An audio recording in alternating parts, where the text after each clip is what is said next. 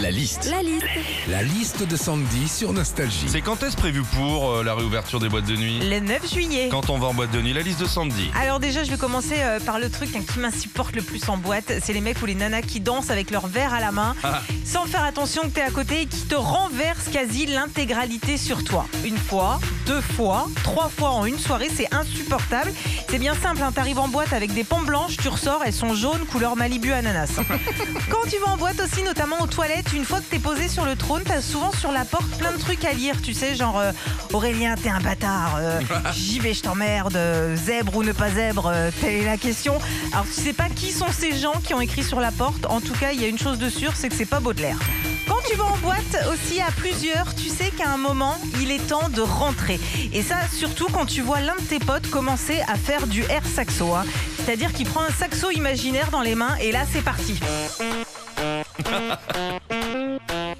Bon Jean-Jacques, ça c'est la paille de ton 27e Morito, donc on va y aller.